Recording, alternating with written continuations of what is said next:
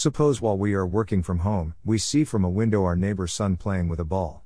While following the ball, he runs out from the lawn onto the street. We realize that he might be in danger, but we neglect that possibility and continue our work. A few moments later, we hear a car's brakes screeching and that boy screaming. Alarmed, we rush out and find that the car has hit the boy.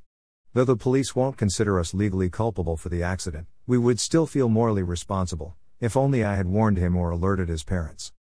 Consider another situation where someone else is at fault because they are ill intentioned. Suppose we see a charitable friend walking down a high crime road carrying a lot of money. Knowing that they are likely to be robbed, we will consider warning them. If we don't warn them and they end up robbed, would we be responsible? Legally, no. Morally, yes. Though the robbers are culpable, it is still our responsibility to do what we can to prevent it. When something bad happens to us, we may get caught in arguing how it was not our fault.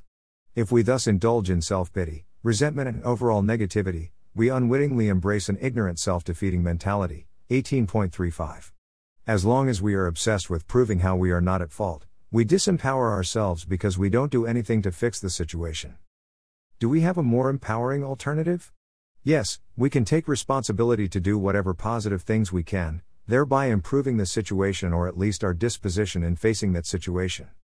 One sentence summary. Just because something is not our fault doesn't mean it is not our responsibility. Focus on improving the situation, not on proving it is not our fault. Think it over.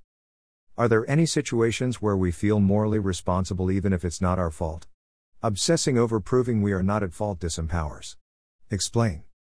Focusing on how we can take responsibility empowers. Explain. Read more https colon slash slash www.gitadaily.com slash finding faults versus taking responsibility slash.